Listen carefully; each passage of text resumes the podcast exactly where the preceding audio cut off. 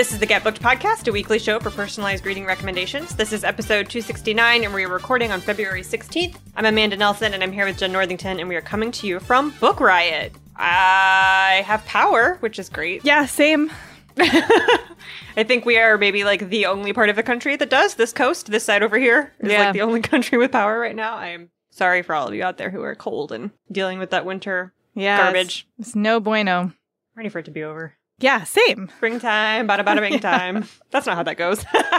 Why don't we just end up singing on the show? it's it's our idiom, Amanda. it is. It's not good for anyone, I'm sure. Okay, so how the show works, as I said, this is a uh, podcast for personalized reading recommendations. So you send those to us, and we give you an answer. This can be a reading recommendation request for yourself. You know, you read X book and want something to fill the void, or whatever. Um, or it can be a gift or something for your book club, or whatever you want or need. You can send those to us at getbooked@bookriot.com or drop them in the form in the show notes on the site.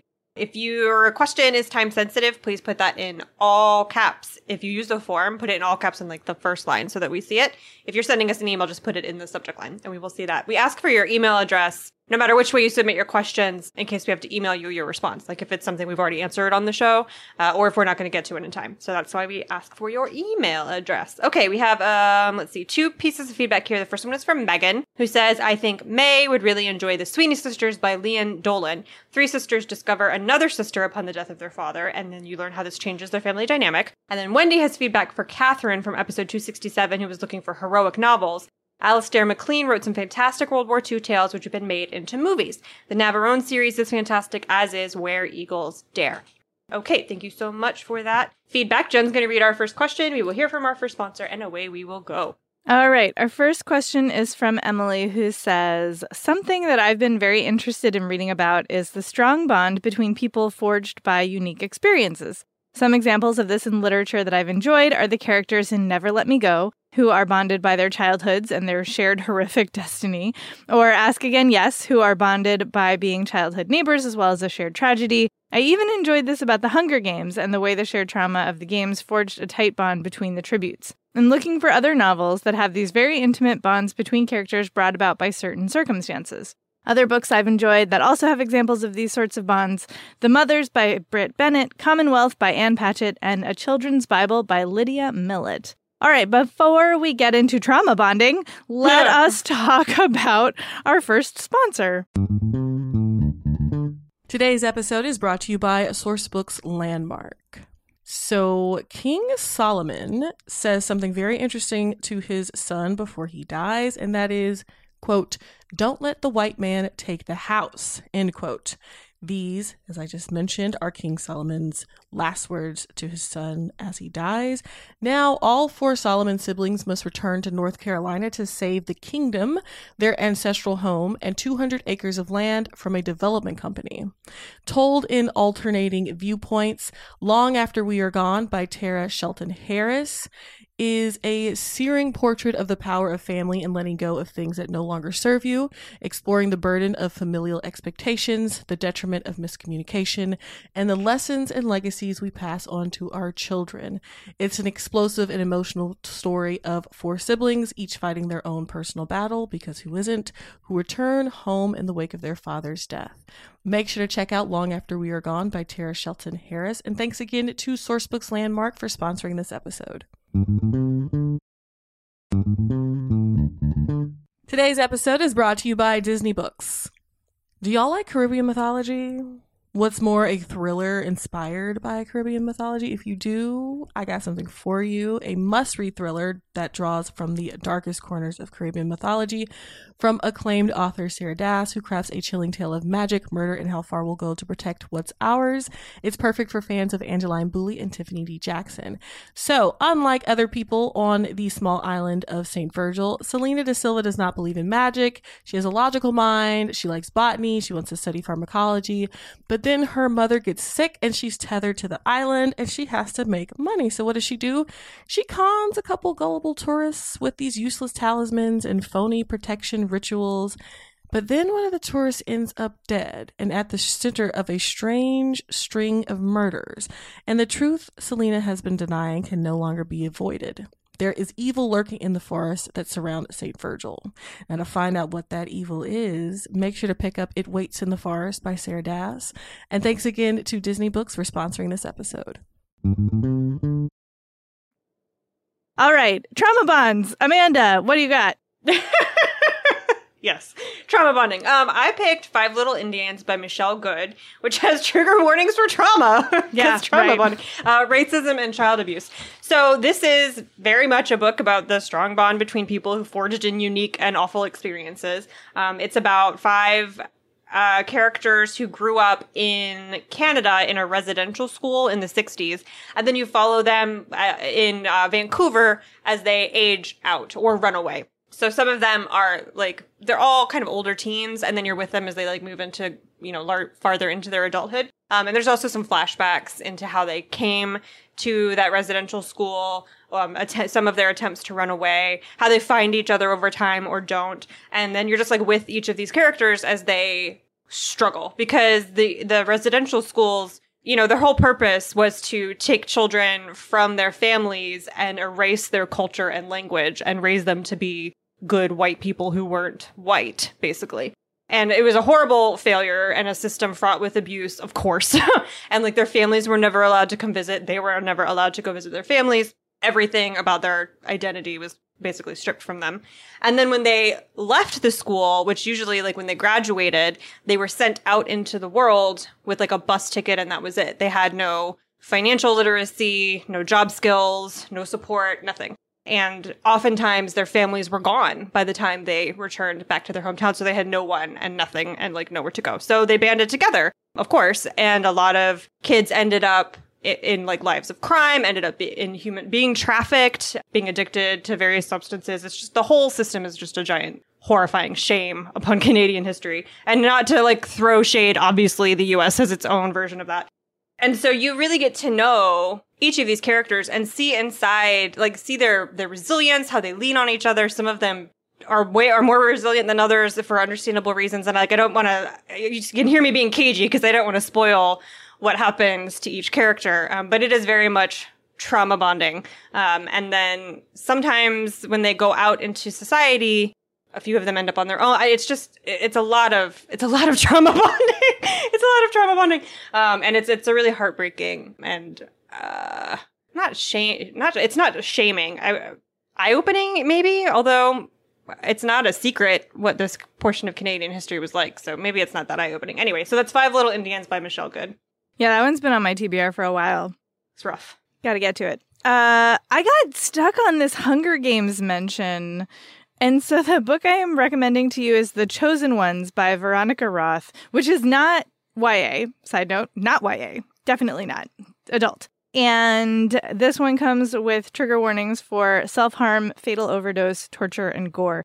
This is a book about what happens to like the teenagers who end up being, you know, the ones to bring down the big bad, whatever, like 10 years later.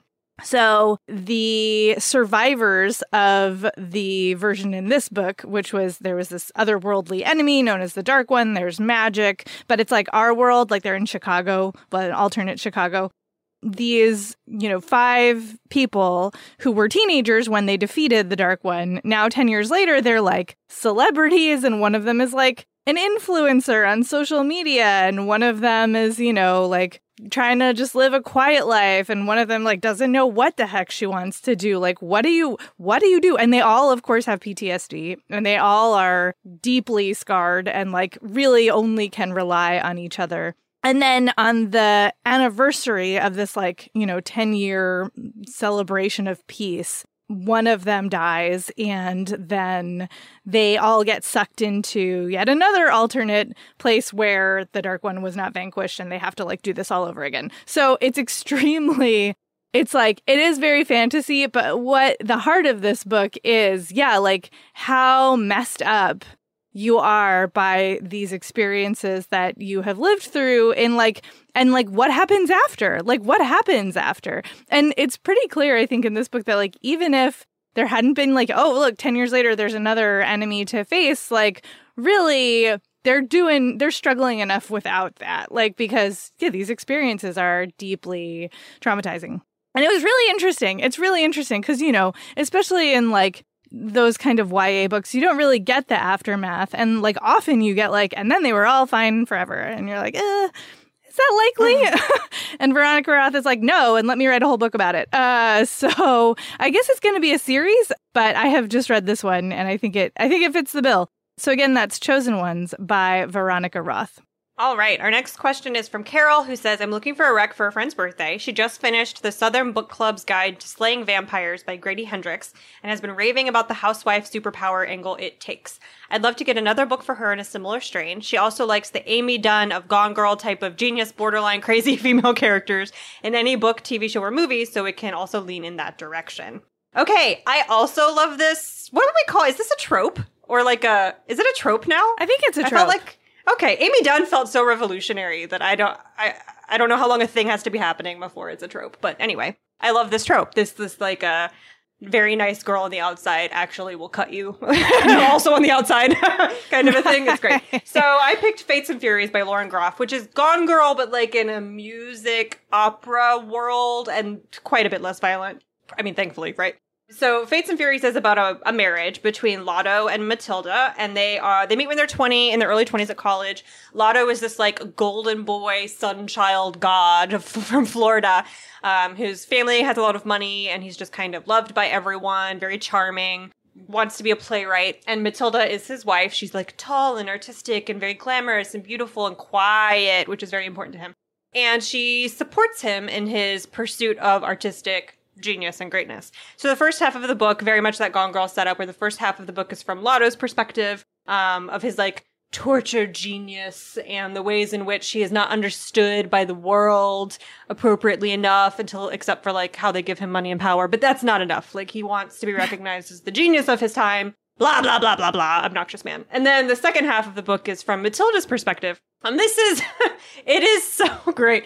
I mean, it's just, you can feel in the first half that Lotto is a just goober. Like he is entitled. Um, no one has ever told him no. And Matilda seems to be propping him up through this whole, through the whole, his whole uh, POV section. Like she's there for him. She encourages him. She helps him. Uh, you know what? She like runs the home front so he can go have a career, all of this. And then when you get to Matilda's point of view, you realize that things are very, very different. Like Lotto's perception of his abilities and what his life is is completely false. And she has built it that way on purpose so that she can have the life that she wants. It's fascinating. And again, it's very like, there's that part in Gone Girl, the movie, I don't think it's in the book, where Ben Affleck's character calls her the C word and she says, I'm the C word you married. And I think about that all the time when I think about Fates and Furies. Cause like Lotto does not know this woman at all, but she knows him so well, which is a very Amy Dunne like flex. Mm. Anyway, it's great. So that's Fates and Furies by Lauren Groff. So I picked a graphic novel. It is called Lady Killer you might guess what's going to happen.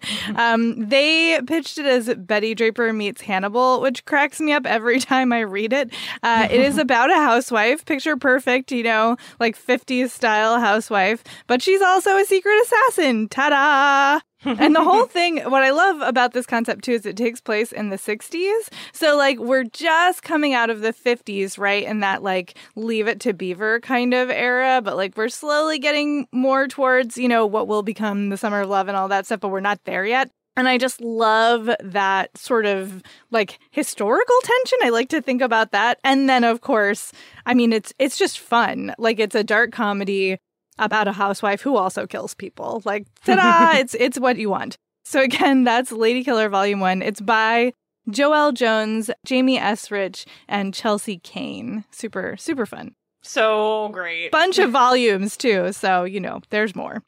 Okay, so our next question is from Jordan, who says, I just got a new job that is for a company based in Belgium. Eventually, after COVID, I will get a chance to go out and visit the main office.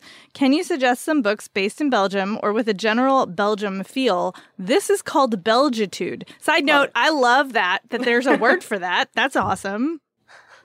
Um, Amanda, what do you got? Um, I picked a unknown classic or a lesser known classic that came out of Melville's Neversink series. It's called La Femme de Gilles. It's by Madeleine Bourdouxhe. This comes with a trigger warning for suicide. And it was first written in 1937 or first published in 1937. And then the author kind of faded into obscurity as World War II started, you know, happening.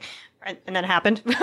and was kind of recently rediscovered uh, in the 90s and 2000s and is having, you know, kind of a moment right now. So La Femme de Gilles is a very small, almost maybe maybe a novella. It's like 150 pages that takes place in the Belgian countryside right before World War II is broken out, so in between the two world wars. Um, and it is about a woman named Alyssa who is married to a man named Gilles and they just like live in the countryside and do the thing. Like they're very happy. She is very in love with him. They go see movies, they, you know, work their jobs. Everything is very normal. And she is looking forward to a life of doing this every day, of just like waking up beside this man that she loves, going to bed beside this man that she loves. Everything else is sort of whatever. But then she finds out that he is having an affair with her sister. Yikes. Yeah. And she decides that what she's going to do is win him back and win him back through like being the best and most perfect wife possible, according to 1930s Belgian attitudes. So she does everything, but she cooks for him, cleans for him. Her whole life revolves around what he wants. She even like listens to him whine when her sister gets a new boyfriend, like becomes his confidant in this affair situation. There's a lot of misery, obviously, um, kind of involved in this situation. And it's been hailed as it's been rediscovered. This little book is a, a very interesting feminist take on on Alyssa's situation because she uses sex a lot as like a weapon to win him back, and so does her sister. And she also uses like quote unquote normal, traditional, I guess I should say, domestic stuff as a weapon and like what else is she supposed to use other than maybe like a literal weapon which like nobody wants that? So it's a you know how else is a woman who doesn't have her own money or career supposed to respond when her lifeline is like is betraying her? It's just a it's a fascinating question. I also picked this because the author is amazing. So the book came out in 1937 and then her publisher was taken over by nazis so she left. Like she left her publishing house and moved to Brussels and became a member of the Belgian resistance to the Nazis. And that's what she did. And then she was friends with like Sartre and all these very like fancy philosophical people in Paris later. But that like underground resistance flex, I, everybody's flexing here today. I don't know why.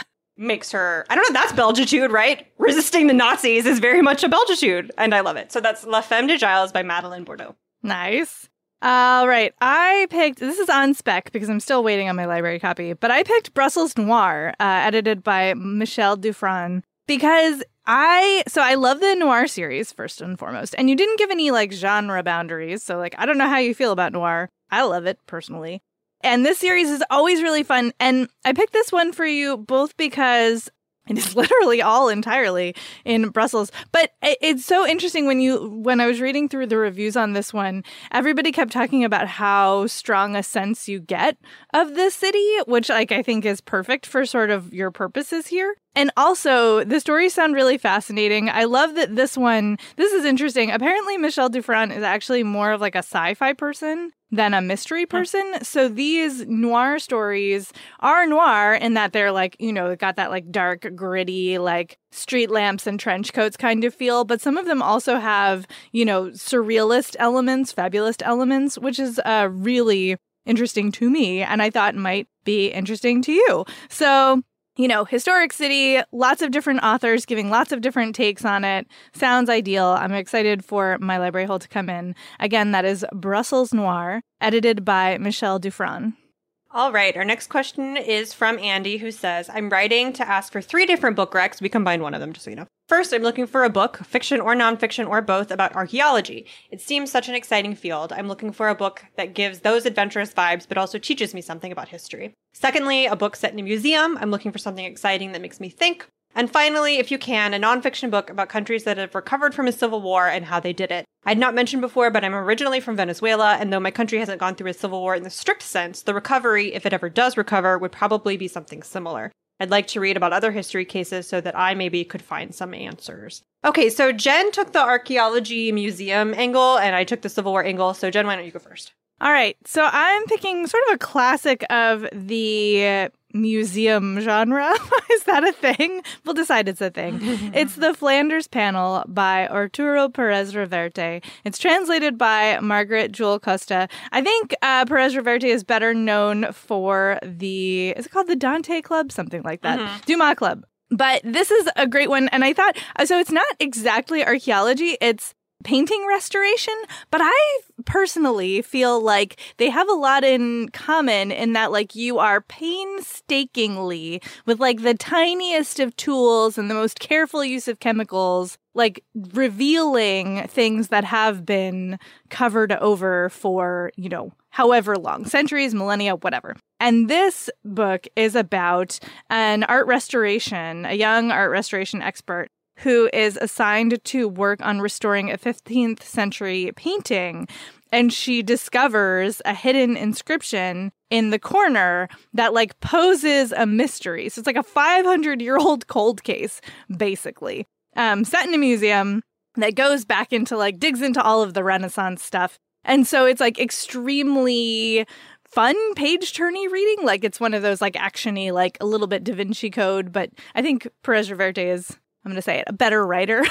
Mm. um, I said it. Don't at me. Jeff. Don't tell Jeff. Uh, and and it's just so steeped in all of those like historical, museumy restoration feels that I feel like you know this is the vibe that you're going for. So again, that's the Flanders panel by Arturo Perez Reverte, translated by Margaret Jull Costa. Okay, so for the Civil War question, I went to another country that also had a long history of violence that wasn't strictly a civil war and is still kind of dealing with that, and that is Ireland. So I picked Say Nothing, a true story of murder and memory in Northern Ireland by Patrick Radden Keefe. And I picked this because it's a combination of true crime and a history of the troubles in Ireland and Northern Ireland, and also a reflection on what Ireland is and more importantly is not doing to deal with or confront or face that period of their history, which was, you know, like 30 years ago, not that long ago. Um, no, that's not 60 years ago. That's longer, but still. In my, I'm a millennial, so I still think it's the year 20, t- like 2002 forever. so in December of 1972, a mother of 10 who lived in Belfast named Jean, she was 38 years old, was taken out of her home by masked intruders, and her family never saw her again. She was in her late 30s. Again, mother of 10, never heard from or seen ever again. Everyone in the neighborhood knew that the IRA had taken her, and she herself was very politically, like, ooh, sketchy. But nobody would talk about it because, of course, in Northern Ireland during this time period, everyone was close lipped. Talking was like a great way to get yourself killed. So no one ever said anything. And then in 2003, which was five years after the peace accord in Northern Ireland, a set of human remains was found on a beach. Her children identified her um, because of like the dress. She still had a dress and like a what do you call it? Safety pin attached to it that she used to wear in a very particular way. And so he is looking into her disappearance, her abduction, her murder, uh, and tying it to this guerrilla war, which is what it really was. I mean, you can, I- don't know if, if historians are defining the troubles in Ireland as a civil war. I don't think they are, but uh, definitely guerrilla war, I think, would apply. And the consequences of that have not really been reckoned with. Like the peace accord happened, but I don't know. It's, it feels very American in that way of like it's been 200 years and we still haven't really reckoned Yeah. with with the end of our civil war. And uh, as you can see by just like looking out the window and seeing everything that's going on here now. And I think that's probably the case in a lot of countries where they have these sectarian violence or, you know, intercultural violent clashes and then try to move on, but how? Like how do you do I, I mean how? Nobody has an answer and Ireland doesn't have one either. But I think the question here that's useful isn't like how did this nation recover from this conflict, but how did it fail to do so? Might be more useful, I think. Uh, like how are they not? What are they not talking about? What are they avoiding facing? And that those kinds of questions, I think, can be just as useful as looking at a use case of a country where it did work out. Although I could not name one off the top of my head. um, so that's "Say Nothing" by Patrick Radden Keefe, and it is time for our next sponsor. Today's episode is brought to you by Flatiron Books, publisher of 888 Love and the Divine Burden of Numbers by Abraham Chang. So, this is an interesting love story. It's great for fans of Tomorrow and Tomorrow and Tomorrow and High Fidelity. It's set in the mid 90s at NYU. And it follows young Wang, who has gotten the advice of love through Chinese numerology from his uncle. So, he believes that he will have seven great loves in his life. And then he meets Irena in 95 and she's like the best. She's brilliant, charismatic, quick witted, funny. They fall in love. But the thing is, she's number six. So if he is to have seven great loves, does that mean his time with Irena is going to come to an end? So this is a love letter to Western pop culture, Eastern traditions, and being a first generation New Yorker. Make sure to check it out. And thanks again to Flatiron Books, publisher of 888 Love and the Divine Burden of Numbers by Abraham Chang for sponsoring this episode. Today's episode is brought to you by Greenleaf Book Group. No summer vacation should be without a great read, and I don't know about you, but I am partial to mysteries and thrillers for my hot month reads. It's hot girl reading summer, always over here. And from the award winning librettist of Legally Blonde, the musical, and the screenwriter of Freaky Friday, Heather Hach, comes the page turning psychological thriller, The Trouble with Drowning. So, when author Eden Hart floats into Tucson's Antigone books in all her dazzling perfection to give a reading, Kat, a struggling writer, can't help but compare herself. Thankfully, Kat's life starts to take on its own Eden like glow when her literary future takes shape and she falls madly in love with Jacob. As demons from her past begin to surface, Kat's mental health craters, and this halcyon dream slips through her fingers. For the fastest paced, slow burn you won't be able to put down, be sure to check out The Trouble with Drowning by Heather Hach on Amazon or your retailer of choice. And thanks again to Greenleaf Book Group for sponsoring this episode. All right. Our next question is from Marissa. This is a long question. I'm going to do some summarizing. Marissa says, I have found historical fiction cozy mysteries to be especially comforting in these wild times. I love to read mysteries that have a strong female main character and are written by women. The only problem is that almost every historical fiction series that I've read has white main characters and are almost all written by white authors. Do you have any recommendations for own voices historical cozy mysteries by BIPOC women? And then Marissa gives us a bunch. You have read, Marissa, you have read a lot of things. She's read all the things. All the things. All right, so I am just going to keep talking. I'm going to recommend The Lotus Palace by Jeannie Lin. And I do want to note that, like, so some of the books on this list, you know, like uh, the Lady Sherlock series by Sherry Thomas, I don't, they're like, to me, they're not 100% cozy. Like, they're a little bit darker than I tend to although I the more cozies I read the more I'm like oh these are pretty dark actually.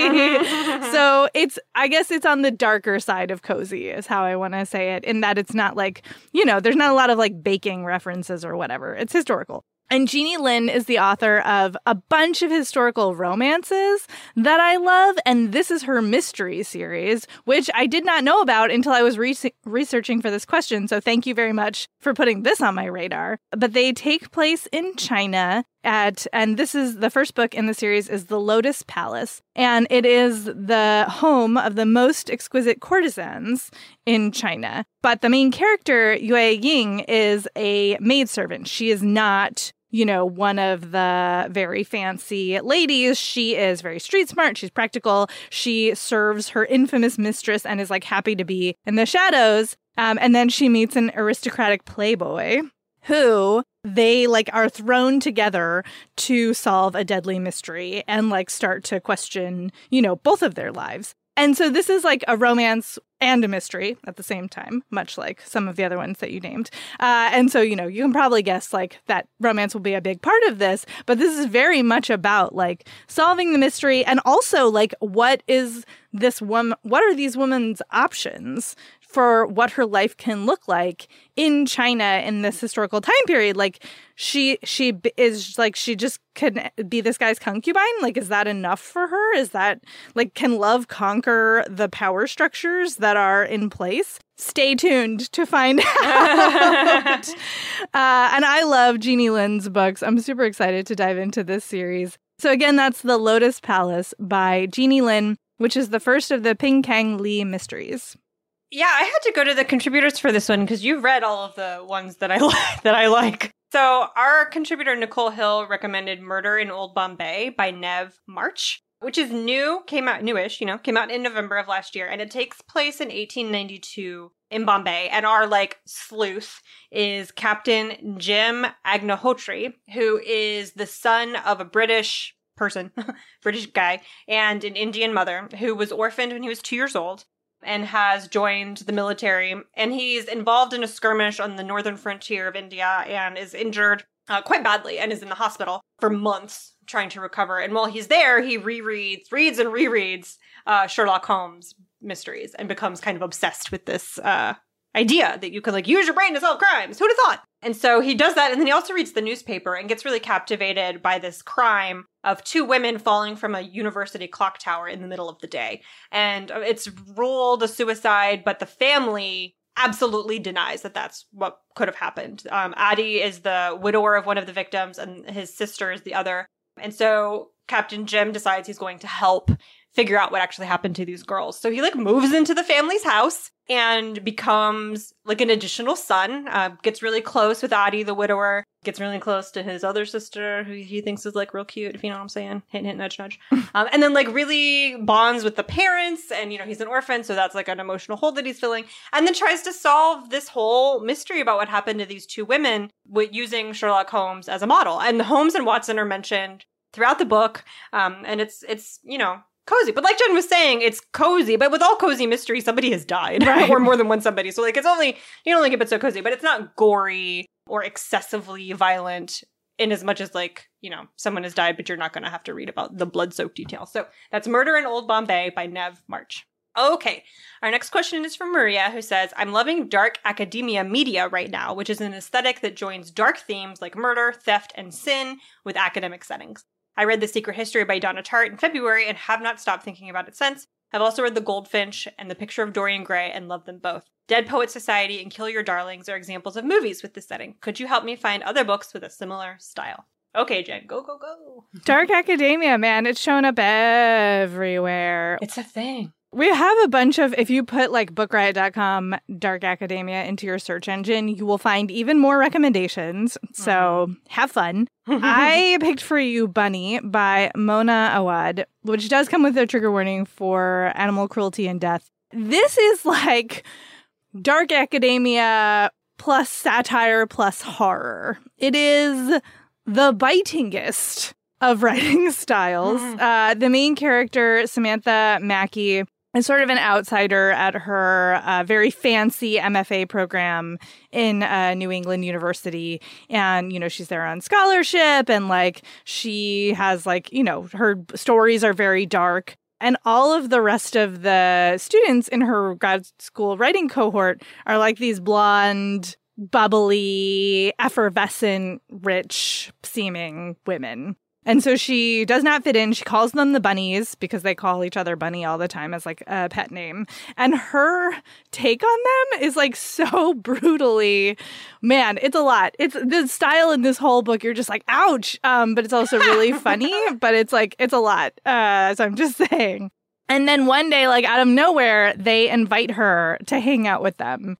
And then things start to get weird. And then they progressively get like even weirder. It is so bonkers. Like banana pants, the weirdest like you like you thought like the rituals in a secret history were weird. Like just you wait.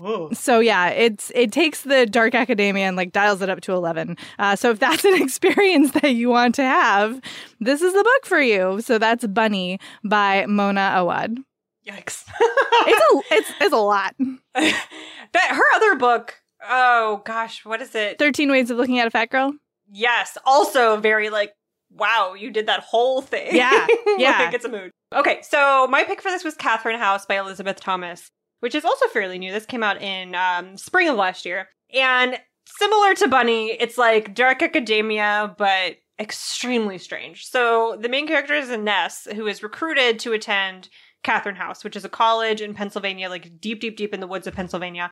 It's a very intense liberal arts college that has an experimental curriculum, very selective in who it lets in. And the graduates of this college go on to become some of the world's most famous art- uh, artists, Supreme Court justices, presidents, members of Congress, powerful CEOs. Like this school churns out the people. You know what I'm saying? And so Ines is like, I don't understand why I've been selected. She's like a very mediocre student. She has a really, really troubled, you know, home life and she considers it a way to escape. So she goes to this school. The price is that not the literal price because the school is free if you're selected. The price is that the students cannot leave for three years, including in the summers. They can't make any contact with the outside world. They can't even bring in anything from the outside world. They can't bring photos, music, nothing. They're provided clothes, they're provided all their supplies, they have no access to the internet. They are in this house for three years, ostensibly to have this very intense academic experience. But of course, with that kind of setup, you know it's not just going to be that. So she gets there um, discovers that the the school is full of weird secrets. There's an entire branch of study that the school um, has that makes no sense. That like crosses science, crosses the lines of science, and maybe gets a little bit into the supernatural. Um, her roommate goes missing at one point, and the school itself is very much a character. It's got that haunting of Hill House thing going on where like everything is beautiful and ornate, but also 200 years too old and like falling apart and crumbly and everything is a mood and like worn leather and elbow patches but everything is also covered in mold like it's just creepy and gross and weird and very dark and academic um, and Ines is like gonna try to figure out what's going on here because people are starting to, to to go missing and also she hasn't spoken to anyone who doesn't go to the school in a year and a half and like that's odd why didn't that seem like a red flag at the beginning well, that's a great question. Anyway, so that's Catherine House by Elizabeth Thomas. All right. Our last question is from Mo, who says I have a seven year old and I'm looking for a book to read aloud together as a family. We loved Thomas Taylor's Malamander and the sequel, and we're looking for books like those thrilling, sly, dark, funny, suspenseful, middle grade fantasies with lots of friendship and at least one girl main character. We don't like to slog through pointless dialogue and tedious setups. Uh, I'm skipping around a little bit. This is a long question. My kid has enjoyed audiobooks of the Unicorn Rescue Society, Love Sugar Magic, Princess Pulverizer, Alice in Wonderland, Anna Hibiscus, Wollstonecraft Detective Agency, Magic Treehouse, Dory Phantasmagory, Dragons in a Bag, and the Questioneers series, as well as the first Dark is Rising book. She's heard the audible sample of Akata Witch, and met, was mesmerized, but I think it's a little too old for her. Some violence is fine, but we'd like to stay away from heavy romance slash crushes slash bullying, middle school stuff, and from really dark stuff like genocide, horrible forms of murder, any hint of sexual violence or suicide, etc. POC and queer characters A plus. Y'all have read a lot, mm-hmm. for the record. That's a delightful list. I'll just keep talking. I'm recommending Bright Storm by Vashti Hardy, which is one that I am still, again, I'm waiting on library holds this week. Apparently, that was the theme of my week. Mm. But several rioters have recommended this book on the site, and it sounds amazing. It is about two siblings whose uh, famous explorer father, they learn that he has died in an attempt to reach South Polaris, which is in their world, the southernmost point of the world. This is like a hot air balloon. This is like steampunk middle grade mystery. That's what this is. So the Geographical Society decides to accuse him of sabotaging the expedition of his competitor, whose name is Eudora Vane. And that, so like there's this like their father's reputation is in tatters and like he's dead and like uh but then there's this clue and like maybe nothing is as it seems. So they join the crew of a skyship that was like a DIY made at home skyship the captain is named Harriet Culpepper, which is a name that I love. And they have to like find out what happened to their father's expedition and if they are like, you know, worthy explorers. It just sounds delightful, really fun, exactly the kind of thing that you're looking for. So, again, that is Bright Storm by Vashti Hardy. Okay. I picked Furthermore by Tahereh Mafi, which has big Alice in Wonderland vibes. And you said that your daughter really liked that. So this is about uh, also another girl named Alice, which I just realized that's accidental. I'm sorry.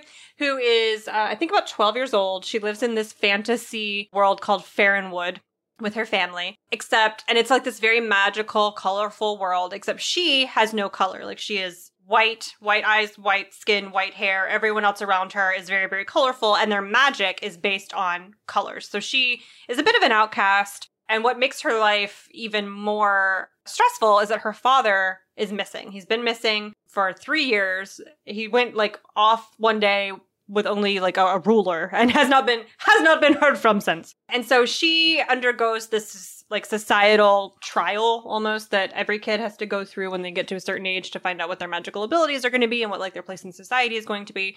Hers does not go well. Um, and so instead the not well, I guess locals like city council or whatever, um, gives her a job of going to find her dad. And they team her up with a boy named Oliver who has his own magical powers that are based on lying. So that's like a really interesting setup. And so she and the two of them are like not tight when the book starts. Like he is kind of bossy and he has information about stuff that happened to her dad that he's not disclosing to her and she does not appreciate it. And it is not a situation where like a girl and a boy go off into on some adventure and he like is in charge and tells her what to do and she does it. She's not having that. Like this is her father, this is her life.